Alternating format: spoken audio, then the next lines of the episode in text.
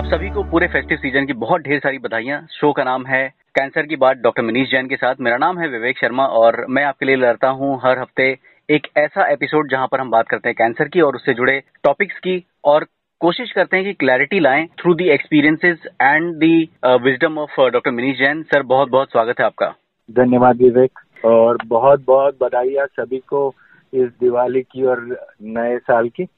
Thank you sir thank you so much doctor साहब जब हम कैंसर की बात करते हैं तो एक छुपा हुआ हीरो होता है उसमें। कई बार जिसके बारे में बातें नहीं हो पाती हैं कम बातें होती हैं। हालाँकि जो मुझे समझ में आता है कि काफ़ी अहम रोल होता है उनका वो होते हैं रेडियोलॉजिस्ट। बहुत कम है भारत में रेडियोलॉजिस्ट।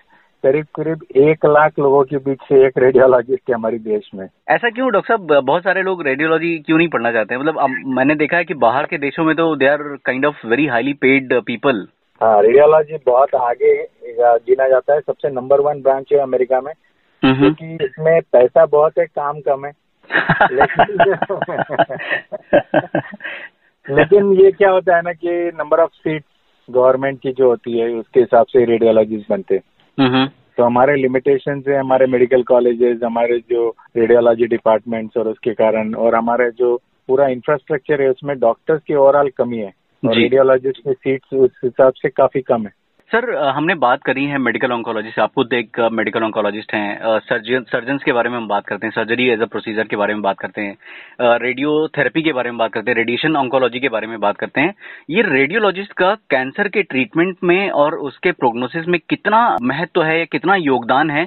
पर्दे के पीछे की कहानी है क्या है? जरा आज हमें बताइए प्लीज़ रेडियोलॉजी बेसिकली एक मेडिकल डिसिप्लिन है जिसमें कि हम पहले तो उसको डायग्नोसिस के लिए यूज़ करते थे जैसे कि डिज़ीज़ डायग्नोस करने के लिए।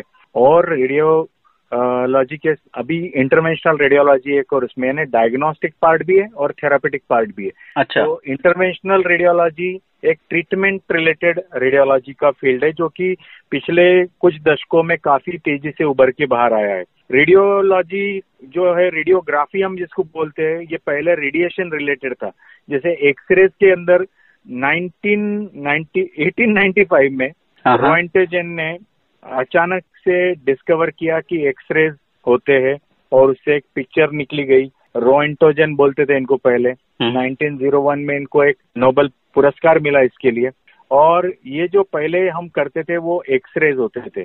तो एक्सरेज क्या होते थे कि जब वो एक्सरे प्रोजेक्ट होते हैं और वो एक फ़िल्टर के थ्रू जाते हैं तो जो चीज़ एक्सरेज को जाने देती है वो तो प्रिंट हो जाती है और जो स्कैटर कर देती है एब्जॉर्ब कर देती है वो प्रिंट नहीं होती है। जैसे आपने एक लेग में से एक्सरेज को छोड़ा तो बोन ने उसको एक्सरेज को जाने दिया। तो बोन हम्म। तो प्रिंट हो गया आपके जो प्लेट है जो phosphor containing light emitting phosphors होते थे लाइट उसको एक वो कैप्चर कर लेता था।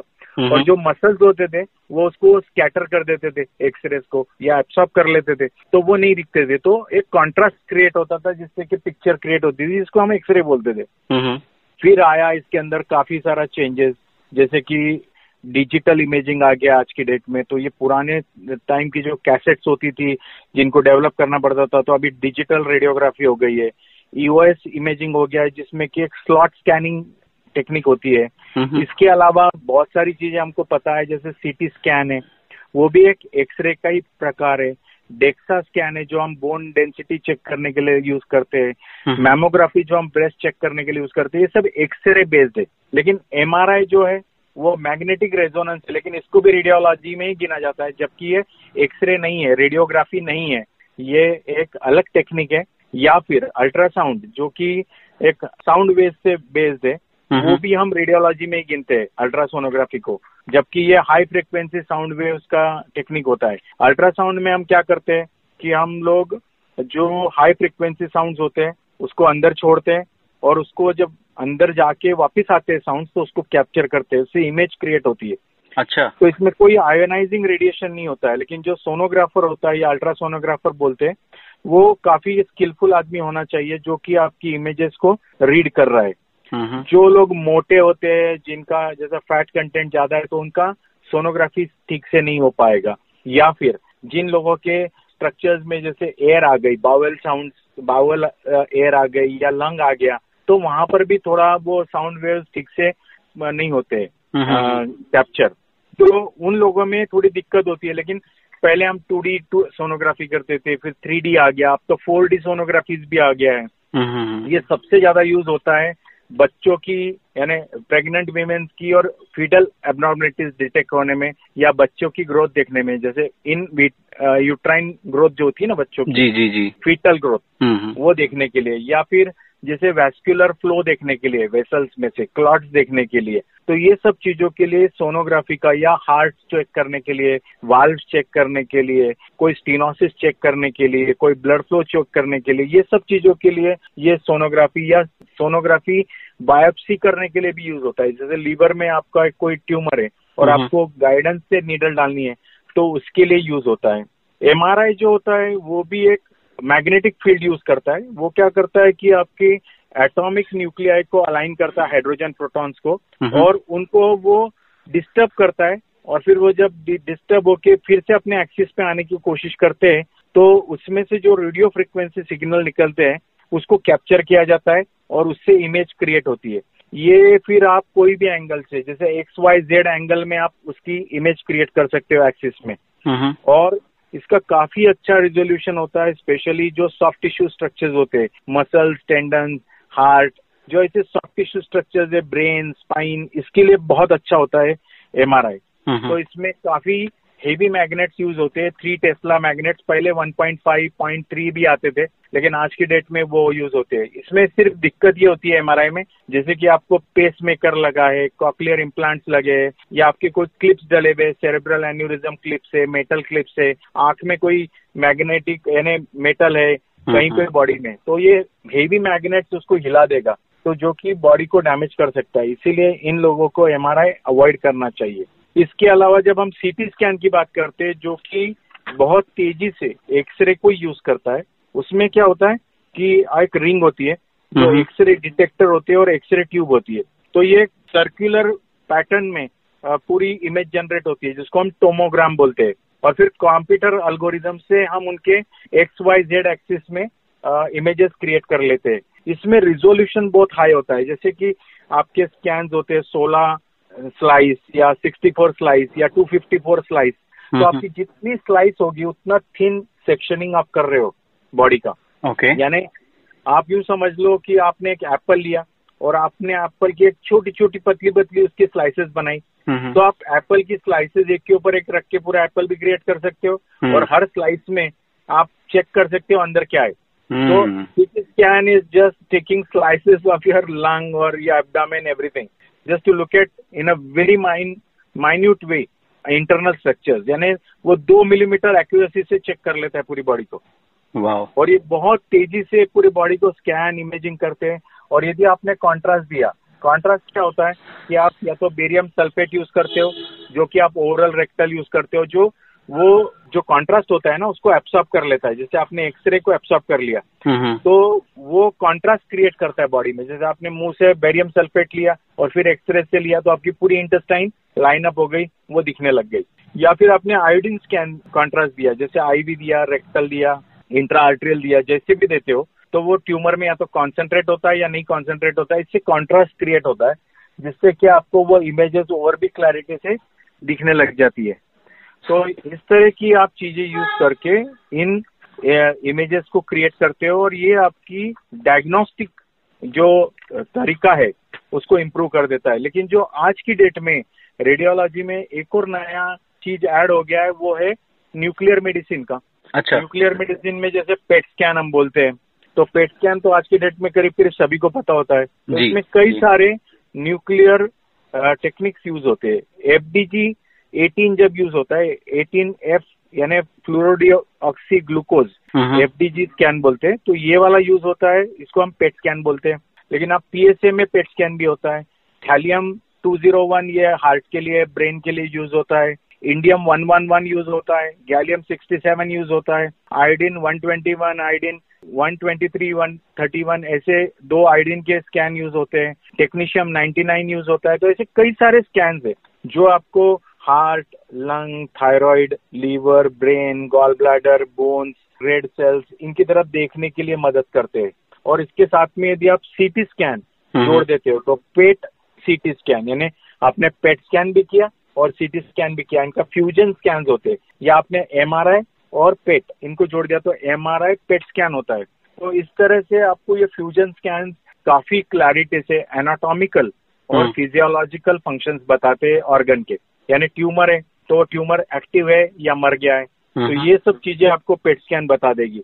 तो और इस तरह से आप इसको थेरापिटिक यूज़ में भी ले सकते हो। जैसे कि आपने एक पीएसए में स्कैन किया आपको हम्म। पता चला कि ये पूरा एक्टिविटी पीएसए में एक्टिव ट्यूमर है। तो आपने एक पीआरआरटी दे दिया उसको। जैसे हाइडोज न्यूक्लियर मेडिसिन दे दिया तो अच्छा। वो पूरे ट्यूमर को अंदर से जला देगा। या एक न्यूरो एंडोक्राइन ट्यूमर है तो आपने उसको पीआरआरटी दिया। तो पीआरआरटी में आप न्यूक्लियर मेडिसिन दे रहे हो उसको तो ये रेडियोलॉजिस्ट ही करते हैं? ये न्यूक्लियर मेडिसिन करते हैं लेकिन इसमें रेडियोलॉजिस्ट भी होना ज़रूरी है। आजकल न्यूक्लियर मेडिसिन के लोग भी रेडियोलॉजिस्ट की तरह काम करते हैं। हाँ, हाँ। दोनों इसलिए मैं इसको इंक्लूड कर रहा हूँ क्योंकि ये अभी अलग नहीं रहे। अच्छा। न्यूक्लियर मेडिसिन वाले को भी सीटी स्कैन आना चाहिए या सीटी स्कैन और न्यूक्लियर मेडिसिन साथ में बैठ के ही वो रिपोर्टिंग करते हैं। यानी डिपेंड की कहीं एक ही आदमी दोनों करता है कहीं दो लोग मिलकर एक करते हैं। तो न्यूक्लियर मेडिसिन वाले क्या होते हैं डॉक्टर साहब? दे आर ऑन्कोलॉजिस्ट और क्या उन, no, उनकी स्पेशलाइजेशन क्या होती है? They are specialisation after MBBS they can do a nuclear medicine specially अच्छा ओके तो वो अलग ही ब्रांच है लेकिन वो आज की डेट में जुड़ते चले जा रहे हैं। क्योंकि वो अलग नहीं कर सकते। आप सीटी स्कैन और पेट स्कैन अलग नहीं कर सकते हो। तो आपको या तो दोनों आना चाहिए या दोनों मिलके करना चाहिए। और जो नया टेक्निक आ गया है आज की डेट में रेडियोलॉजी का जो कि कैंसर में बहुत यूज़ हो रहा है यानी डायग्नोस्टिक तो हो ही रहा है हाँ, हाँ। लेकिन इंटरवेंशनल रेडियोलॉजी का एक बहुत बड़ा रोल आ गया है कैंसर के ट्रीटमेंट में। पहले तो हम सिर्फ़ डायग्नोस्टिक पर्पज के लिए यूज़ कर रहे थे अब थेरापेटिक पर्पज के लिए यूज़ कर रहे हैं ट्रीटमेंट के लिए। यानी क्या कर रहे कि जैसे कि कोई ट्यूमर ने आपका बिलियरी ट्रैक चोकअप कर दिया है तो उसमें स्टेंट डालना है, या आपको कोई गैस्ट्रिक ट्यूब ब्लॉक हो गई है ट्यूमर के कारण तो आपको उसमें स्टेंट डालना है, या हिपैटिक इंटरवेंशन करना है, जैसे कोई ट्यूमर है, उसमें आपको दवाई ट्यूमर के अंदर ही डायरेक्टली छोड़नी है लीवर में एक ट्यूमर है, और आपको उसमें दवाई अंदर छोड़नी है या उसका मुँह ब्लॉक कर देना है, या उसको अंदर जाके आपको फ्रीज कर देना है या उसको अंदर जाके जला देना है। यानी इसको अलग अलग टेक्निक्स बोला जाता है। हम्म, हम्म। जैसे आप ट्यूमर को जला देना है तो माइक्रोवेव टेक्निक होती है या रेडियो फ्रिक्वेंसी एब्लेशन बोलते हैं। हम्म, तो इंटरनेशनल रेडियोलॉजिस्ट क्या करता है ट्यूमर के अंदर जाता है वहाँ पर प्रोप डालता है और वहाँ पर हीट जनरेट करता है और वो ट्यूमर के प्रोटीन्स को कोएगुलेट कर देता है। या फिर वो ट्यूमर के अंदर जाता है और उसको क्रायो एबलेट कर देता है यानी फ्रीज कर देता है उसको ट्यूमर अच्छा। को। या फिर वो ट्यूमर के मुँह के जो शुरुआत होती है जहाँ पर ब्लड सप्लाई वो ब्लड सप्लाई में एक जेल इंजेक्ट कर देता है या फिर उसमें कॉइल इंजेक्ट कर देता है ताकि वो ब्लड फ्लो जा ही ना पाए ट्यूमर में। या फिर वो अंदर दवाई इंजेक्ट करके कॉइल और जेल डाल देता है ताकि उसका मुँह बंद हो जाए कीमो डाल के ट्यूमर का। तो ये उसमें अलग अलग टेक्निक्स होती है जैसे आप उसमें एट्रियम यूज़ कर सकते हो एट्रियम 99 करके एक दवाई होती है नाइन्टी करके। या फिर आप जिनको सर स्पीयर इस तरह से बोला जाता है तो उसमें आप डायरेक्टली ट्यूमर में इंजेक्ट कर देते हो। इसके अलावा कई सारी टेक्निक्स है जिसमें कि हम जैसे पिक लाइन डालना है कैथेटर लोगों को तो वो इंटरवेंशनल रेडियोलॉजिस्ट करता है। बायोप्सी अच्छा। करनी है तो वो इंटरवेंशनल रेडियोलॉजिस्ट करता है। कोई हमको जैसे यूरेटर्स ब्लॉक है तो उसमें यदि हमको ऊपर से स्टेंट्स डालने हैं तो वो यूरोलॉजिस्ट करता है। कोई लीवर में चोकअप है तो उसमें पीटीबीडी करना है तो वो रेडियोलॉजिस्ट करता है तो ऐसी कई सारी टेक्निक्स रेडियोलॉजिस्ट करते हैं, जिनको इंटरवेंशनल रेडियोलॉजी बोला जाता है। और आज की डेट में ये एक बहुत सिंपल तरीका है सर्जरी अवॉइड करने का। ये आउट पेशेंट में होता है पेशेंट इसमें ना सोता है, कोई सिडेशन देना पड़ता है, ना कुछ एनेस्थिशिया देना पड़ता है, और सीधा प्रोसीजर करके आदमी चल देता है घर पे। इसके अलावा जैसे इवन रेडियोलॉजिस्ट जो होते हैं इंटरनेशनल रेडियोलॉजिस्ट जैसे कोई वर्टिब्रा कोलैप्स हो जाए तो वो वर्टिब्रा कोलैप्स होने के बाद में उसमें सीमेंट डाल के उसको खड़ा करना है तो इसको वर्टिब्रोप्लास्टी बोलते तो वो करना है। या आपके पैरों में यदि कोई खून की गुटलिया जो लंग की तरफ़ जा रही है तो आईबीसी में फ़िल्टर डालना है ताकि वो हार्ट की तरफ़ उसमें के क्लॉट्स ना जाए। तो वो सब प्रोसीजर भी रेडियोलॉजिस्ट ही करते हैं जो इंटरनेशनल रेडियोलॉजिस्ट होते हैं। अमेजिंग मुझे अब लग रहा है कि हमने इस, इसके बारे में पहले क्यों नहीं बात करी। It is such an amazing thing doctor साहब एक और थोड़ा सा क्वेरी है मेरी। वो ये है कि जो रेडियोलॉजिस्ट होते हैं ये भी रेस पे काम करते हैं। रेडिएशन ऑन्कोलॉजिस्ट होते हैं वो भी रेस पे काम करते हैं। तो इन दोनों में फ़र्क क्या होता है? आ, जो रेडिएशन ऑन्कोलॉजिस्ट होते हैं उनकी टेक्निक ही रेस से ट्यूमर को किल करना है। रेडियोलॉजिस्ट ये रेस से सिर्फ़ डिटेक्ट कर रहे हैं। ये उससे किल नहीं कर रहे। ये सिर्फ़ या तो प्लेसमेंट्स के लिए वो रेडियोलॉजी को यूज़ कर रहे हैं या बायोप्सी करने के लिए यूज़ कर रहे हैं या फिर वो इमेजिंग कर रहे हैं वो ट्यूमर का या उसका वेसल्स का या स्ट्रक्चर्स का। तो वो कोई ट्रीटमेंट वैसे नहीं कर रहे ट्रीटमेंट के तरीके अलग है। इसीलिए radiation oncologist is a totally different field and radiology is totally different field okay so even जो इंटरवेंशन रेडियोलॉजिस्ट होते हैं वो भी uh, काफ़ी अलग हैं रेडिएशन ऑन्कोलॉजिस्ट से? यस yes, वो रेडियोलॉजिस्ट है लेकिन वो रेडियोलॉजी का यूज़ करके इंटरवेंशन कर रहे हैं। ओके अमेजिंग मुझे लगता है कि this is one community that needs to be known in the in the society and in the treatment paradigm and मुझे लगता है कि कई बार इनफैक्ट uh, मैंने भी देखा है कभी uh, जैसे uh, लोग जो है रेडियोलॉजिस्ट के पास जाते हैं तो बोलते हैं कि हमारे डॉक्टर साहब ने बोला है कि ये स्कैन कराना है।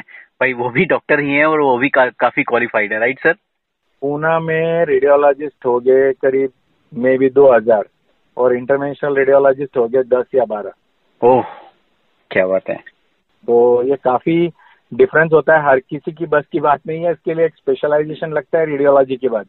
जी जी और जी. काफ़ी स्किलफुल होना चाहिए डॉक्टर ने क्योंकि ये जो टेक्निक्स यूज़ करते हैं या जो करते हैं ये बहुत मिनिमली इन्वेजिव सर्जरीज की तरह है। हम्म, हम्म। और इसमें काफ़ी क्रिटिकल स्ट्रक्चर्स को ये टच कर रहे हैं।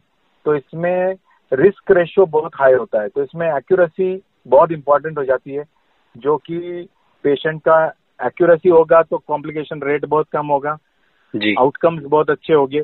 और ये जो बड़ी बड़ी सर्जरीज जो कर नहीं पा रहे उन लोगों के लिए तो ये बोन है। हम्म, क्योंकि हम्म। जो कोई यदि फिट नहीं है सर्जरी के लिए तो उनके लिए इस तरह की टेक्निक से जैसे कोई खाना नहीं खा पा रहा है और वो स्टमक सर्जरी नहीं हो पा रही है हम्म। तो आपने स्टेंट डाल दिया। तो ये बहुत सिंपल तरीके से उनको आप खिला पिला सक रहे हो।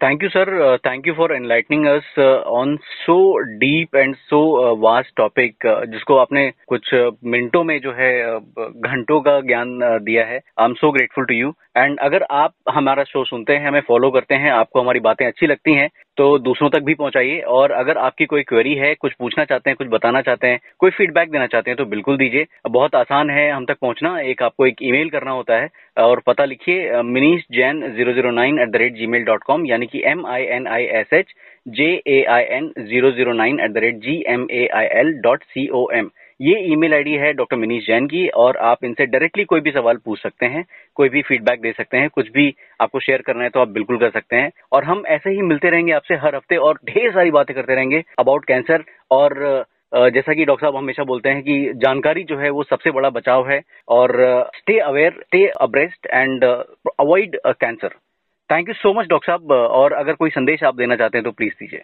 नहीं आपने ट्रिपल ए संदेश दे दिया तो अपना क्या दूँगा? Thank you so much sir thank you so much